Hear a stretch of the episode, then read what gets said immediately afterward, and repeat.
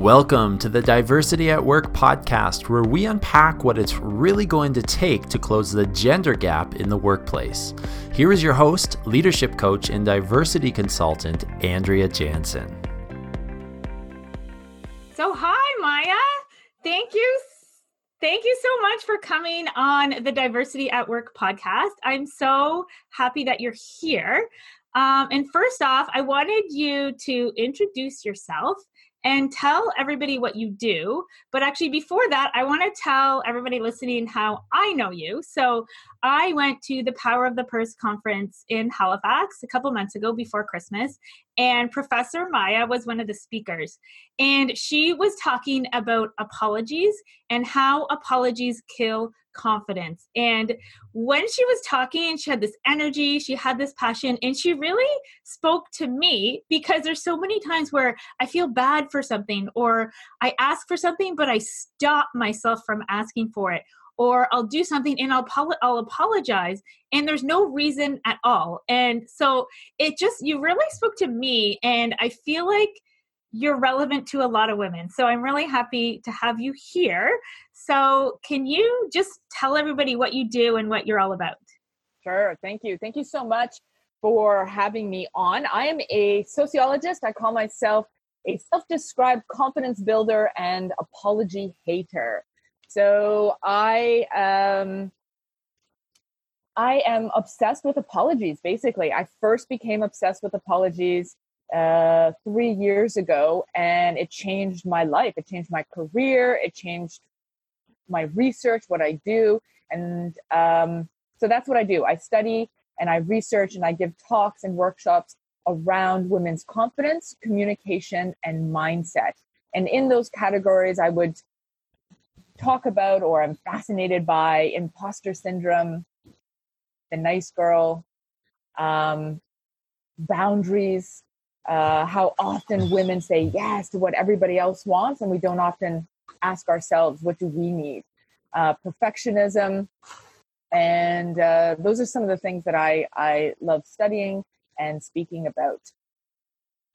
Okay, and you just did a TED Talk in Toronto and it's gone viral. So, can you tell us a little bit about how that came about? Oh my goodness. My TEDx talk has like 36,000 views. What? Like, what? seriously? oh my gosh. And you know what? This thrills me to no end because for so long, so long, people can I can I swear on your podcast? Um no. Yes, you can. We can make this episode um yes, you can. So for so long, people crapped on my idea. People did not take me seriously. People made fun of uh, my book, or they made fun of what I wanted to study, or they said that's such a um, a minuscule thing. You know, you should be working on more important uh, topics. But I honestly, sorry, I really sorry, sorry. I just want to repeat. Oh, I'm apologizing. Ah, okay. Whew. Not going to do that anymore. Yes. So I just want to make sure I understand. So this thing that touched my life personally, the talk that you gave at Power of the Purse, this TED talk that you did in December, I think it was, so just a couple months ago, yeah. has gotten 36,000 views. People told you not to study this topic and not to go down this road. Yeah. And they made fun of you for it. Absolutely. To this day, to this day, um, when I when I got my um, PhD, right when I graduated, it was around 2014, in the summer of 2014. And that's really when I first became aware of over apologizing. Well, I guess I had always known about it, but it really sort of happened. Um, everything sort of came crashing down, and I realized no, I, I want to learn more about women's confidence and why do we speak in ways that undercut our confidence and why do we deflect praise? I mean, we'll get into that later. And I I was like, I'm going to write a book. And people were like, what do, what do you mean? Who are you to write a book? You've, you know, just because you're a sociologist doesn't mean you're qualified to write a book or mm-hmm. doesn't mean you should do this. And so many people did not take me seriously. Like, I, I cannot emphasize this enough. And this is why I'm so passionate about getting women to not listen to that negative voice in their head, whether they've planted that negative seed themselves or they've listened to other people. You, you have to believe in yourself so much um, to keep going after what you want to go after. And so, to make a long story short, I started giving talks about apologies three years ago. And after every single talk, women would come up to me. They would line up. They would wait 20 minutes to, to speak to me. And they would say to me, I thought you were talking to me. I thought you were in my head. I thought I was the only one. I apologize all the time. I deflect praise all the time. Um, and and we would have this phenomenal conversation. And it was because of those women who either reached out to me personally at a talk or they would reach out to me on social media. It was because of them that I kept going and I kept believing in myself because they resonated with this message. And I applied to get a TED talk for two years and it didn't happen. But I was like, I'm to get there. I'm to get there. I'm to get a TEDx talk. And finally, I got the TEDx talk. And you know, even though I did it in December, it only it only got put up online on YouTube six weeks ago. So in six weeks, you know, like it's just it's gone global and it's been amazing now because women from all over the world, I kid you not, from Ireland and Australia and Germany are contacting me or leaving messages because TED Ideas wrote an article about it and then they posted it on LinkedIn and then they posted it on Facebook and and like thousands of comments and they're all the same. I do this. You're speaking to me. Why am I over apologizing? Thank you for giving me tips. Thank you for talking about this. And it's been almost a full circle moment. And uh, it's been remarkable because I think that, you know, 36,000 women right now may have gotten off the apology train. 36,000 views may have now planted a new seed in women's minds to stop over apologizing, to switch out this apologetic lingo for something more confidence inducing. And that thrills me. Like that genuinely thrills me to no end. So I want to tell you about kind of what happened to me after I met you back, I think it was November. Is so I have my own business and I have big corporate clients and I was doing a proposal for a client and it was a new thing I was doing for them. I hadn't done this before and I was questioning how much I should charge them. And my immediate thought went to, I feel bad because they're not going to be able to afford this, or I feel bad because I'm going to put this number on this proposal. And my instinct was to apologize. And I bought your workbook, and in your workbook, you talked about kind of like this idea of not apologizing and not apologizing for who you are and what you can bring to the table. And literally, I thought of you as I was putting the proposal into a PDF and sending it off because once it's in the PDF, you can't change it. And so I wanted to thank you for that because that was something that was like immediate and tangible. And it happened within a couple weeks of us meeting. And now that, like, I know this happened to me. So the thought that 36,000 people are hearing your message, that makes me so excited. Thank you so much. And that that makes me so happy. And I get a lot of messages like that from people who who say, I was going to accept the first offer on a job and I thought of you and I thought of what would Maya say and you were I went back and I negotiated and I got more or I was working on a presentation and there was a glitch in the PowerPoint and I was just about to apologize for the PowerPoint um, not being in order and i thought of you and i said nope i'm just going to keep on moving along. So i love it. So i have a question for you because earlier you talked about you're being obsessed with imposter syndrome and then you said something how there was people in real life who were saying to you who are you to write a book and I want to just take a step back for listeners because not everybody knows, like you and I are obsessed with this kind of thing, but not everybody knows what imposter syndrome is. Um, so, first, I want you to explain what it is. And second, what I see happening is literally the imp- like imposter syndrome thoughts are like, who are you to write a book?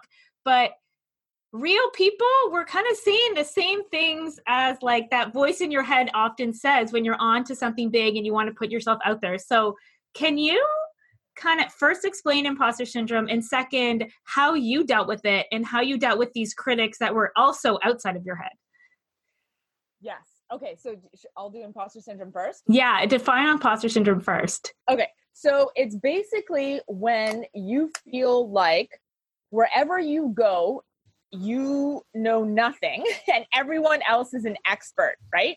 It's it, it, in it's an inability to own your success so you never feel good enough smart enough like you're the right person for the job you don't feel proud of your success and when you do succeed you have a sense of anxiety about how am I going to recreate this? How am I going to top this? How am I going to live up to these expectations? And you oftentimes feel like you don't belong here, whether that's you don't belong in this graduate program, you don't belong as an entrepreneur, you don't belong as a new mother, a new student. It often rears its head when we enter new roles. And it's this belief that you have somehow fooled people and that you are going to be exposed as this imposter or this fraud, as somebody who isn't qualified, as somebody who isn't smart enough, who shouldn't be there. And there are some main characteristics, but the three top characteristics of imposter syndrome really is the need to be the best, right? So you have this expectation of every single thing that you do must be flawless, must be perfect, or else you're not going to put yourself on the line to get exposed as this person who isn't perfect. And then when you do fail, you internalize that failure. You make a mistake, you think you are the mistake. You fail, you think you are the failure. And then that fear of failure, that's the second characteristic. That fear of failure looms over every single thing that you do, planting seeds of doubt. Like, what if you mess up? Everyone's going to laugh at you. Everyone's going to look at you. And then you remind yourself constantly of every little mistake that you made along the way throughout your journey to, to reiterate to yourself, this is why I shouldn't do it. This is why I shouldn't take that risk. Because remember that one time that I did and it didn't work out? And then the last characteristic is a complete inability to own your success. When you get praised on anything, instead of saying, thank you, yes, that was me, yes, yes, yes, you deflect it and you say, oh, it was just luck. Oh my gosh, if I did this, anybody could do this. Or they don't even know what they're doing. I don't know how I got in. I don't know how I got promoted. I don't know how I got into law school, med school, grad school. I don't know how I got this job. They're going to find out. Right. So we use every little excuse in the book to push away our success instead of just owning it. And that imposter syndrome is so common. I mean, at least 70% of us at some point in our lives are going to feel that doubt. And certainly, as I was writing the book, I, I said to myself, who am I? Who am I? I, I have just this little idea. Who am I to write a book? But it was those women that would come up to me after the talks and that would resonate. And I, I wanted to have something to give them of value to help push them out of their comfort zone. So what did you do when those other those critics outside of your head said, "Who are you to write the book?" The woman with the PhD in sociology, right? Like people were coming to you and saying, "Who are you to to write the book?" They were actually pointing out your flaws and echoing what the imposter syndrome was saying. So how did you deal with that? Cuz that's a double debilitating feeling it sounds like it could be. It is. And it takes time to build up your armor in order to deal with criticism. And so, one of the ways that I have been able to do it is by looking at is there value in this critique? So, I look for the nugget of truth when I get critiqued on anything.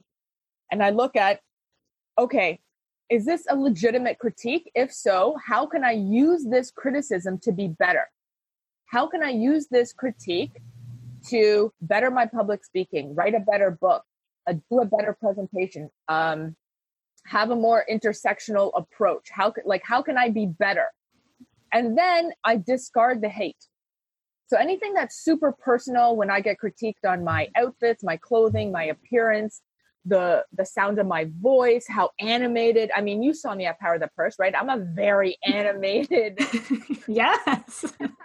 I love it though. and anybody who has seen my TED my TEDx talk will know that's a whole lot of Maya coming at you through the screen, right?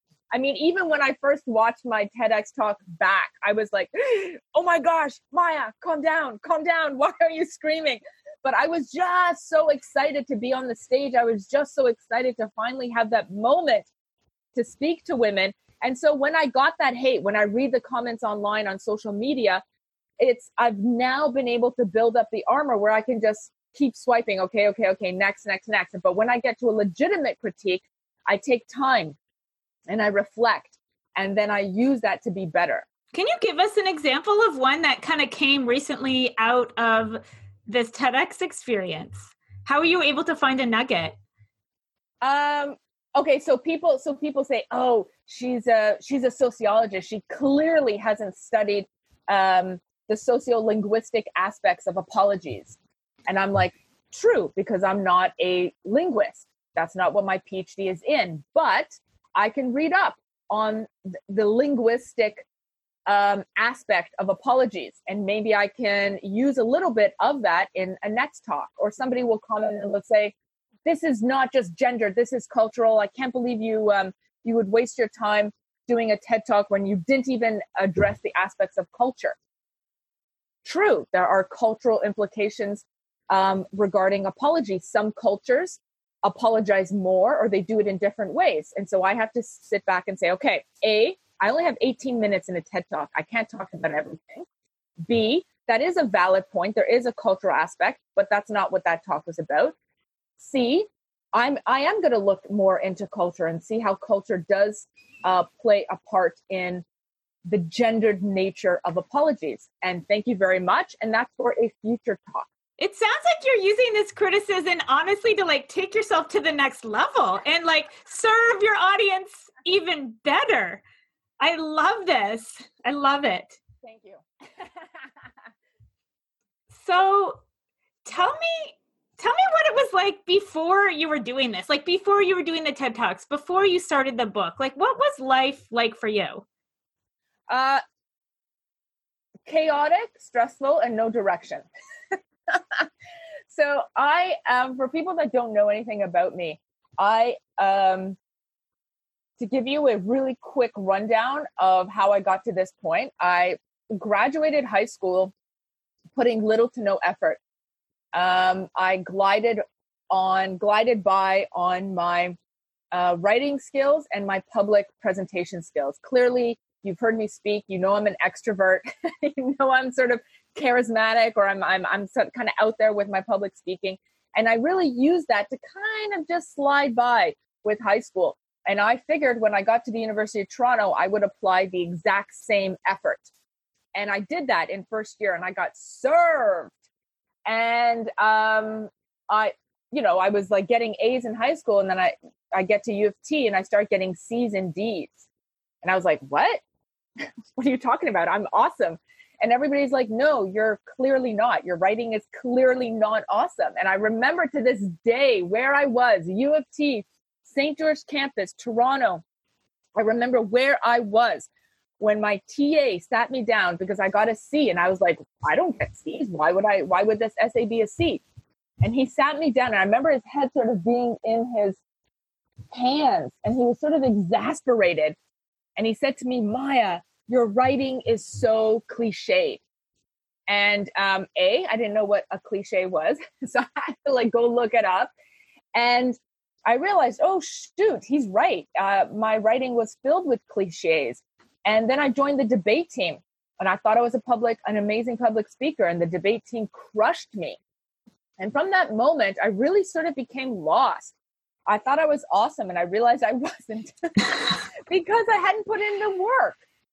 And I was dropping courses and adding courses, and I thought I would major in English, and I wasn't doing well in English.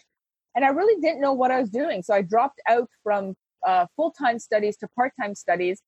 And I ended up selling high end fitness equipment full time and just doing school part time.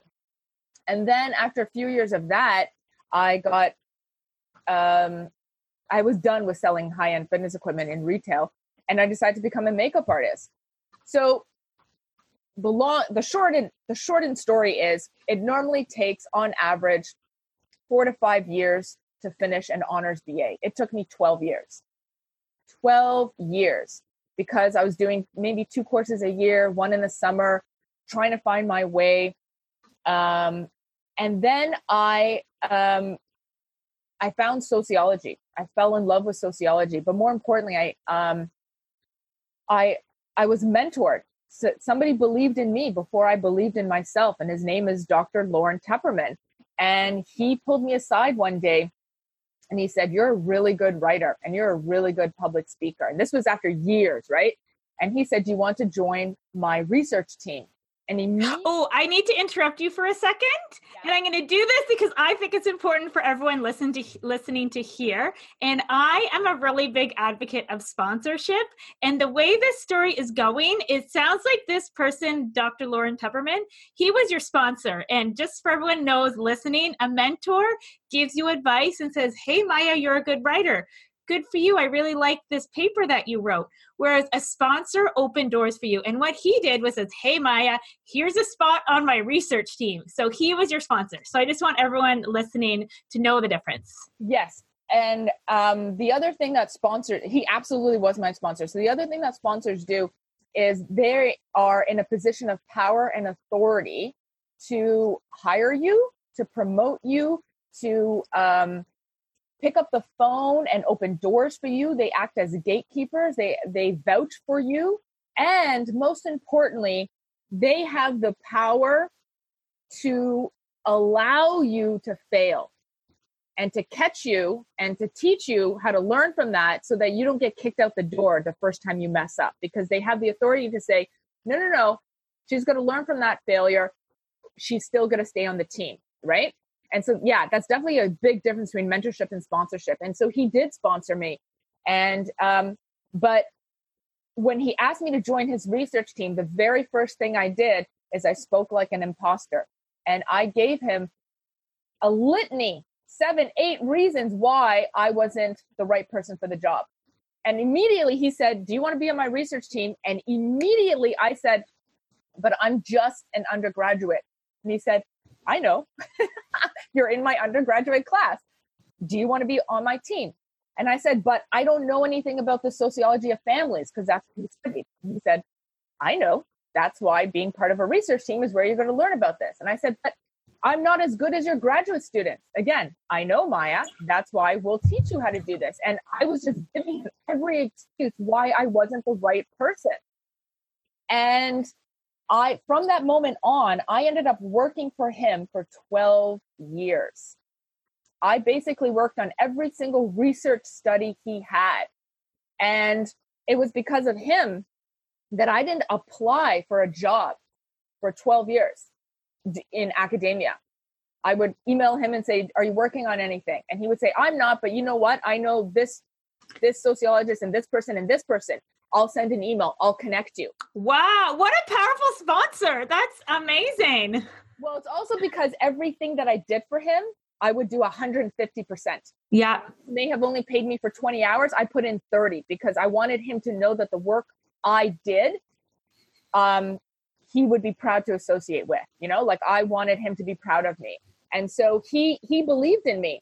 And then um, I finally graduated and I did my master's. And when I got into the master's, I was determined to finish quickly because I felt like I had wasted all this time, right, as an undergrad, not knowing where I was going or what I was doing. And um, I ended up studying with his protege at the University of Waterloo, Dr. Wei Zhan Dong. And she was another sponsor another person who said, okay, I believe in you. You want to do this degree in one year instead of two? What are you going to do about it? Let's set a let's set a strategy. Let's set a schedule. When I messed up, she was right there to say, okay, what are you going to learn from this? How are you not going to repeat this? Instead of condemning me, right, to academia exile or something, right?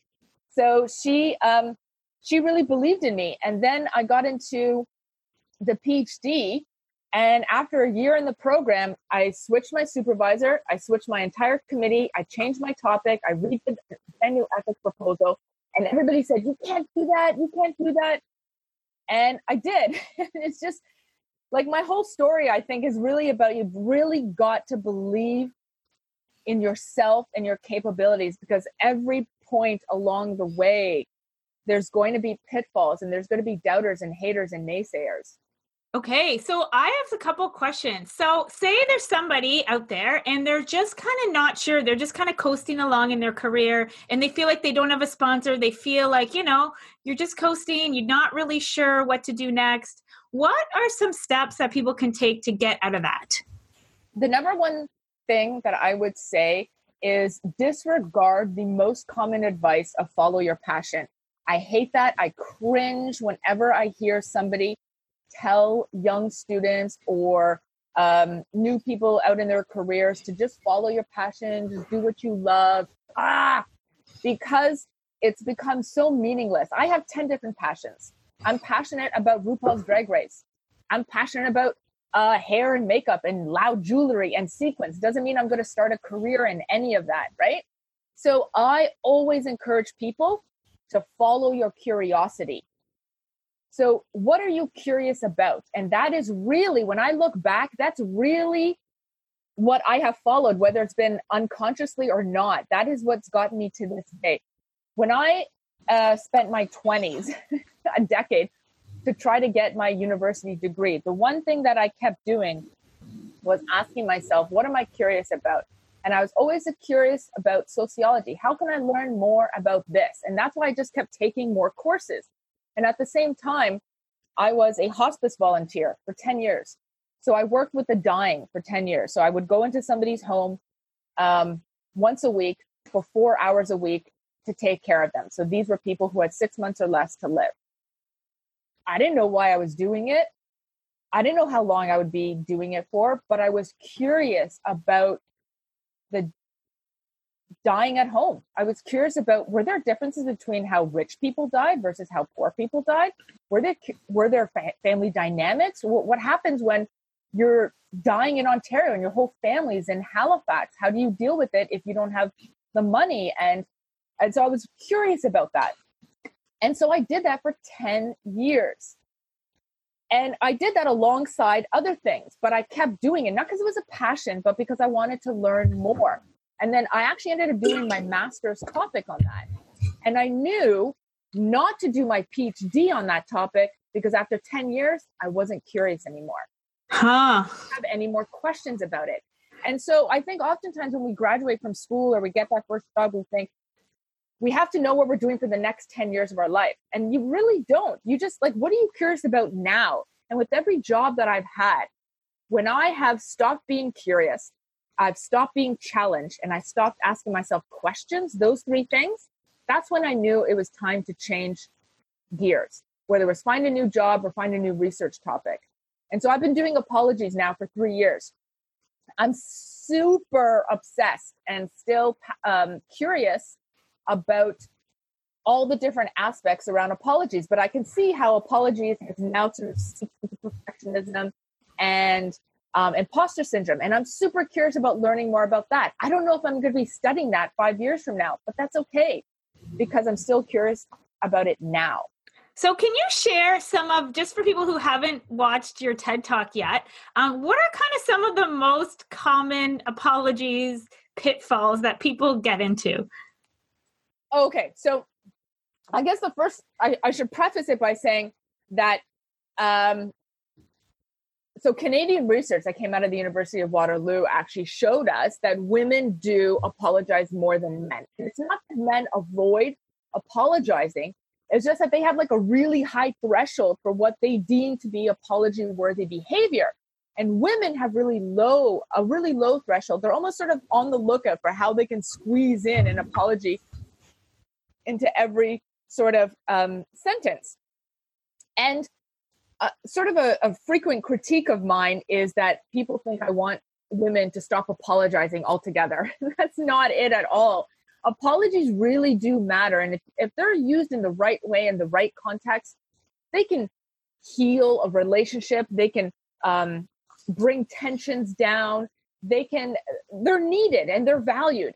But I really want to bring attention to how often and for what reason women are apologizing. It's almost like you want people to use their apologies wisely. Mm-hmm. But a book by that title would not be as edgy or as, hey, ladies, stop apologizing. So I, I had titled my book at, yes, exactly. Or my my TED talk, right? My TED talk is how apologies kill our confidence. Can you imagine if I titled it um, please reconsider apologizing just for the right moments. I mean, come on, nobody would. No, no one would listen. nobody would click on that. So um, I, I found that we're using apologies before before we preface our sentences with sorry, sorry, sorry before we give our opinion on anything, before we disagree with somebody. Every time a student asks a question in my classroom, they will preface it with Sorry to interrupt. Sorry, can I ask a question? Sorry, this may sound silly. Sorry, I don't understand this. Sorry, could you repeat yourself? And I find that in meetings with colleagues at work, everywhere I go, Starbucks, the grocery store, the gym, we're constantly apologizing unconsciously because apologies have become our habitual way of communicating. And there are so many other phrases that. And this is both men and women? It's, well, we know that women over apologize. Women use apologies okay. Uh, uses women use apologies more often than men. And in my sort of anecdotal research over the past three years, um, I've been sort of collecting apologies, and they pretty much tend to come from women who are over apologizing for needless, mundane issues. You know, you want to reach over somebody and you want to get something at Starbucks. Sorry, sorry, could I squeeze in there? Instead of just saying, excuse me, may I just reach in there? Right? It's those sort of needless apologies. Okay, so what are the consequences to kind of like our culture with all this apologizing? Uh, it chips away at our confidence. It it absolutely chips away at our confidence, and don't be surprised if the, at the end of the day there's nothing left of your confidence because you've given it away with every needless, useless apology, and it doesn't have to be that way. Um, every talk that I give, right, I can see the aha moments happening with women in the audience where where they're nodding along and they're like, "Oh my gosh, I just apologized in the coat rack. I just apologized around the, the lunch buffet area. I apologize for bumping into somebody when I could have just said, Excuse me, pardon me, you go ahead. Like we can switch it out for other phrases. Um, it makes a difference. Really, people perceive you differently if you are beginning and ending your sentences with sorry, sorry, sorry. And they're not looking at you thinking, how can I get some of that confidence? How can I get to know this confident woman? How can I hire this confident woman? It creates this this awkward energy truly in the room. I think all of us know somebody who over apologizes and we need to help each other out and get off the apology train because it's linked to this people pleasing mindset, right? This desire to be agreeable at all times and to everyone and it's reinforced right and it's it's encouraged from this very young age where we're just oh get along be nice play nice get along whatever it is and we care so much about other people's feelings that we're constantly prefacing our ideas, our statements of disagreement with, oh, sorry, sorry, could I just jump in here? Oh, sorry, I disagree with that. Oh, sorry, could I add this? And we don't have to do that because it undercuts whatever we're about to say. If you're about to disagree with somebody or give your idea and you start off with sorry, it just undercuts whatever you're going to say before you've even given your full idea it almost it's like it's not validated. It's like your voice is not welcome in the conversation. So it's almost like you're sneaking in. Yes yes absolutely absolutely. And and there are so many other phrases just like really easy to switch out phrases and story so I'm interested, uh, like with what you've seen, like in Canada in the round, because I've heard that Canadians are. We have the stereotype. Oh, Canadians are so polite, and Canadians apologize so much. So have you noticed that Canadians apologize more than people in other countries? Well, every every country says they're the one that apologizes more than everybody else. I just Oh, really? yeah. I just did an interview with the BBC 2 weeks ago and they were convinced that British people apologize more than anybody else. That that is the British culture and you must you must um apologize. And for them they don't say sorry, they they they literally use the word my apologies. My apologies. Apologies for that. okay. And um and so every every culture has convinced themselves that they are the one that over apologizes. Okay, so it's just us Canadians thinking that we're so polite and kind of like it's like an excuse for us to Yeah. tolerate this behavior. Okay, that's so interesting. Okay, so this is fascinating for me. So for people listening and that you know have self-diagnosed themselves as an apologizer, where do you start uh, in getting over this? okay so the first the first step is to bring your awareness to it and now that people have heard or as they're listening to this podcast they will go away from this podcast and they will start hearing these apologies everywhere they go once it's brought to your attention i feel like um, you really sort of start noticing it everywhere else and i want women to consciously stop apologizing even if it's mid word and switch it out for something else. So instead of saying, for instance, um, like if you've bumped into somebody, right? You can say, instead of saying, oh, sorry, you can say, excuse me, pardon me. Uh, if somebody bumps into you, oftentimes we apologize to that person, right? Mm-hmm. happens so many times uh, in the hallways or parking lots or an airport. Somebody bumps into you and you're like, oh my goodness, I'm so sorry. And it wasn't you. You can switch it out for, oh, go ahead. After you, your turn. Like these are all different phrases that we could switch it out for. And these words don't hurt our confidence. These other words. no. And if you want to uh, remember a really easy way, you could say, thank you. So instead of saying sorry, um, sorry for venting, sorry for complaining, switch it out for thank you for listening. Oh my goodness. I love it because you're acknowledging the other person. Yeah, thank you so much for letting me talk about this. I really appreciate that. Um, even if you're running a few minutes late, you don't have to fall over yourself with apologies. You can simply say thank you for your patience. Thank you so much for waiting for me. It just changes the dynamic and I can I can tell you every time I've done that when I've been running late for a few minutes. Now I'm not saying like I'm 40 minutes late and I show up and I'm like, "Oh, thanks for waiting." This is for just innocuous amounts of time, right? And you say, Thank you so much for waiting. People are very gracious. They're like, Oh, you're welcome. Yes, no problem. It's almost like instead of it making the relationship negative, because when you show up late for something, it's already kind of negative, right? And when you say sorry, it's like, do they really mean sorry? Like if they really meant it, they would have shown up on time. But when you say thank you, it's like an acknowledgement to their time, it's honoring them. And I feel like it's building that relationship forward. It's like a deposit to their emotional bank account. yes, yes, absolutely. I love it. I, I, I- at the heart of it, I just want women to become more conscious and deliberate about why they are apologizing in that moment and could they have used a different word.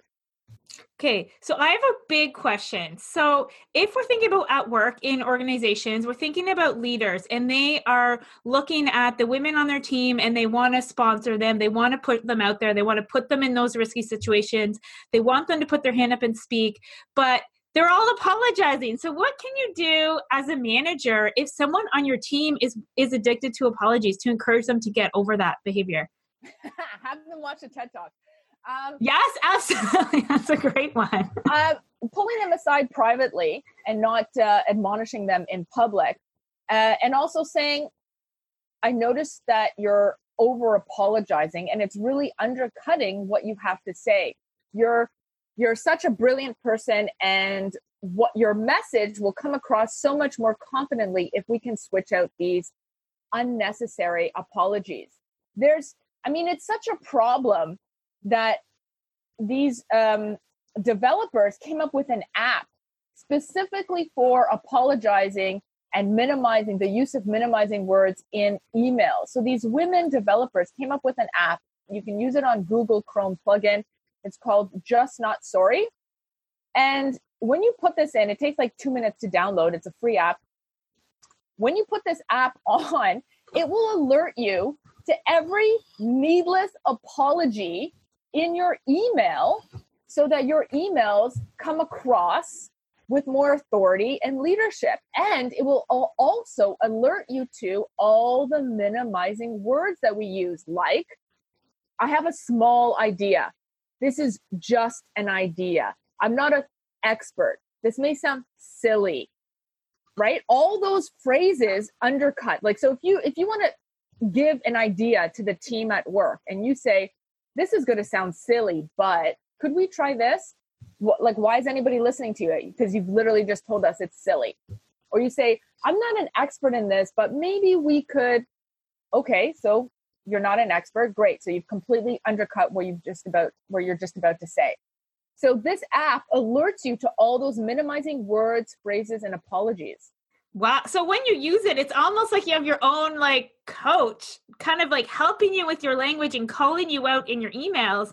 And I would assume that it would translate to your vocalization because you're being aware of it in your writing. And then it'll kind of bring that, accelerate that awareness to your speaking. Is that how it works? Yeah, absolutely. It'll underline before you hit send, it'll underline all the apologetic lingo. Okay, I'm going to download this app and I'm going to put a link in the show notes. So if anybody listening wants it, you can just click down below and find it. Yeah, I mean, think about when you get a text and you don't respond right away. What's the first word you type? Sorry for the delay. I feel like 90% of my emails like that I get are like that. I know. Like what are we doing? You have a job. You were probably working. Maybe you were driving. Maybe you were tending to a family issue. You don't have to explain. You don't have to apologize. And so that's another reminder. Please don't let your first word in a text be sorry for the delay. Sorry I didn't get back to you right away. Just just answer the question or answer whatever the query is. You don't have to apologize because this expectation with smartphones is that we will respond right away Cool. Okay, I have another question. Um, like, what's the potential here if people just embrace this concept and kind of owned their confidence and stopped apologizing? Like, what's the potential for us, like for women? So, what I've noticed anecdotally, and this has just been from women emailing me after they've either read the book or seen the talk or heard me talk live, is that they feel more confident and this confidence then has this domino effect in other aspects of their lives because they're speaking more confidently because they're catching these unnecessary apologies with other women. They're helping other women out. And then they're also now second guessing the prior times that they didn't take a risk with something because they didn't have the confidence. So to put it more eloquently, learning to speak with confidence has a domino effect in confidence building with other aspects of your life. So you're more likely to speak up at work, um, validate your own experiences, apply for a job that you didn't think you were capable of before because you have this newfound confidence, because you believe in yourself. It's about adding these layers of confidence and self belief and self efficacy on into your mind and building that resilience. It's just one layer, but it adds something of value because it creates a domino effect. That's so cool. And is it contagious amongst other people? So if one person stops apologizing, um, say on a work team, if one person really embraces this idea and does the work, stops apologizing, is it contagious for the people around them that work with them? Yeah, absolutely. So I gave a talk at a bank and there was about 600 people attending. And within hours, I was getting messages on LinkedIn, private emails, and they were saying, Oh my goodness, every one of us in the office is catching each other apologizing for no reason. This is amazing. And then a week later, they would email and they would say, it's we're still talking about this we're still catching unnecessary apologies this is amazing and it really it's sort of it it just cascades out and all these women were helping each other out because uh, I, I say this in my talks but i want women to get off the apology train i want women to help each other out and interrupt unnecessary apologies with other women but also i want us to start owning our accomplishments and call other women out when they don't own their accomplishments, when they deflect praise. And it's it has spawned this phenomenal conversation around why why did i not just say thank you? That was me. That was my can you give us an example of someone deflecting praise and like how that shows up? Yeah so you get complimented on something at work right for a job well done and the number one thing women say is it wasn't me it was my team. It was the team effort. I couldn't have done it without and then they list like 18 people that they couldn't have done it without and yeah you work on a team. Yeah it's important to be collegial but it was you. You took the lead. It was your effort your idea whatever it was. And could you just maybe like 10% of the time just start saying thank you? And really the very first time you say thank you without deflecting praise or for many of us um, inserting a self-deprecating joke right to deflect praise that's also a very common technique that women do very- what's a joke give me an example of one of the jokes um oh gosh, they're so okay. So like a joke would be like, um, you compliment a woman on something that she's wearing, and immediately she she says, "Oh my gosh, this whole thing! Like I got it at clearance on Winners," and you're like, "Oh, okay." Um, now that I am looking at it, it kind of well, yeah, it does kind of look like you got it on clearance, right? And then you're like, "Oh my gosh, why did I just do that? Why did I just tell this person that I bought my pants for four dollars or that I just found this blazer crumpled up. Because it's really just you have good taste. Yes. That's all the compliment was. It's like, oh, thank you for acknowledging that I have good taste. And really that's all it is. But just those two words, just saying thank you and then okay just, being in that moment of owning it is so difficult for many women because it's like you have to own your space own your value own your worth and from such an early age, we have been taught, encouraged, be humble, don't gloat, don't brag, be humble. And the definition of humbleness is having or showing a low estimate of one's own worth. Having or showing a low estimate of one's own worth. And so we think, oh, I must be humble when I'm praised. I must deflect praise to everybody else. I must show that I'm a good team member. And I'm not saying to say, oh, yeah, it was just me. It was just me. It wasn't anybody else. That's not what I'm saying. I'm saying, like, take baby steps. The next time you are complimented, could you just say thank you and nothing else? Could you just do that? Could you do that 10% of the time that you're complimented on anything?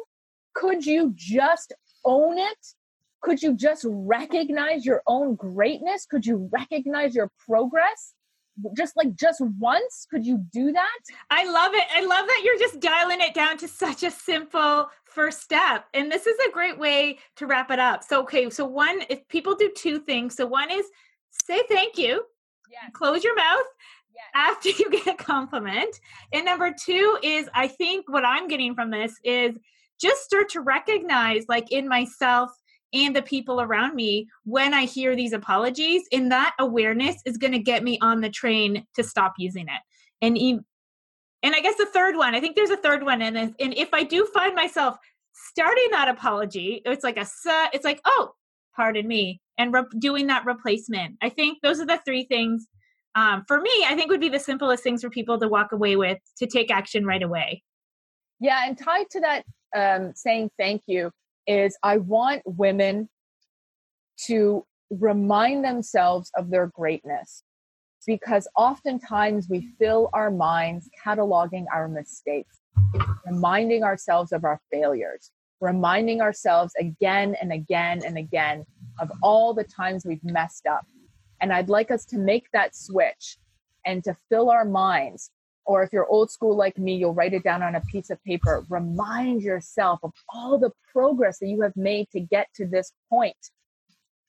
And I call it sort of the resume of awesomeness because we need to do this. We need to be our own best cheerleader. We need to pump ourselves up at all times so that when the imposter syndrome starts creeping in, you can immediately switch and remind yourself of your greatness and to own that value.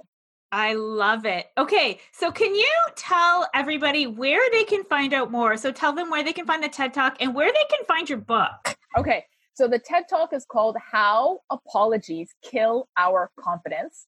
And if they go onto YouTube and they just type the title in, How Apologies Kill Our Confidence, you will see my uh, TEDx talk pop up. Um, or, or if you go onto ideas.ted.com, you will see an article written about my talk there.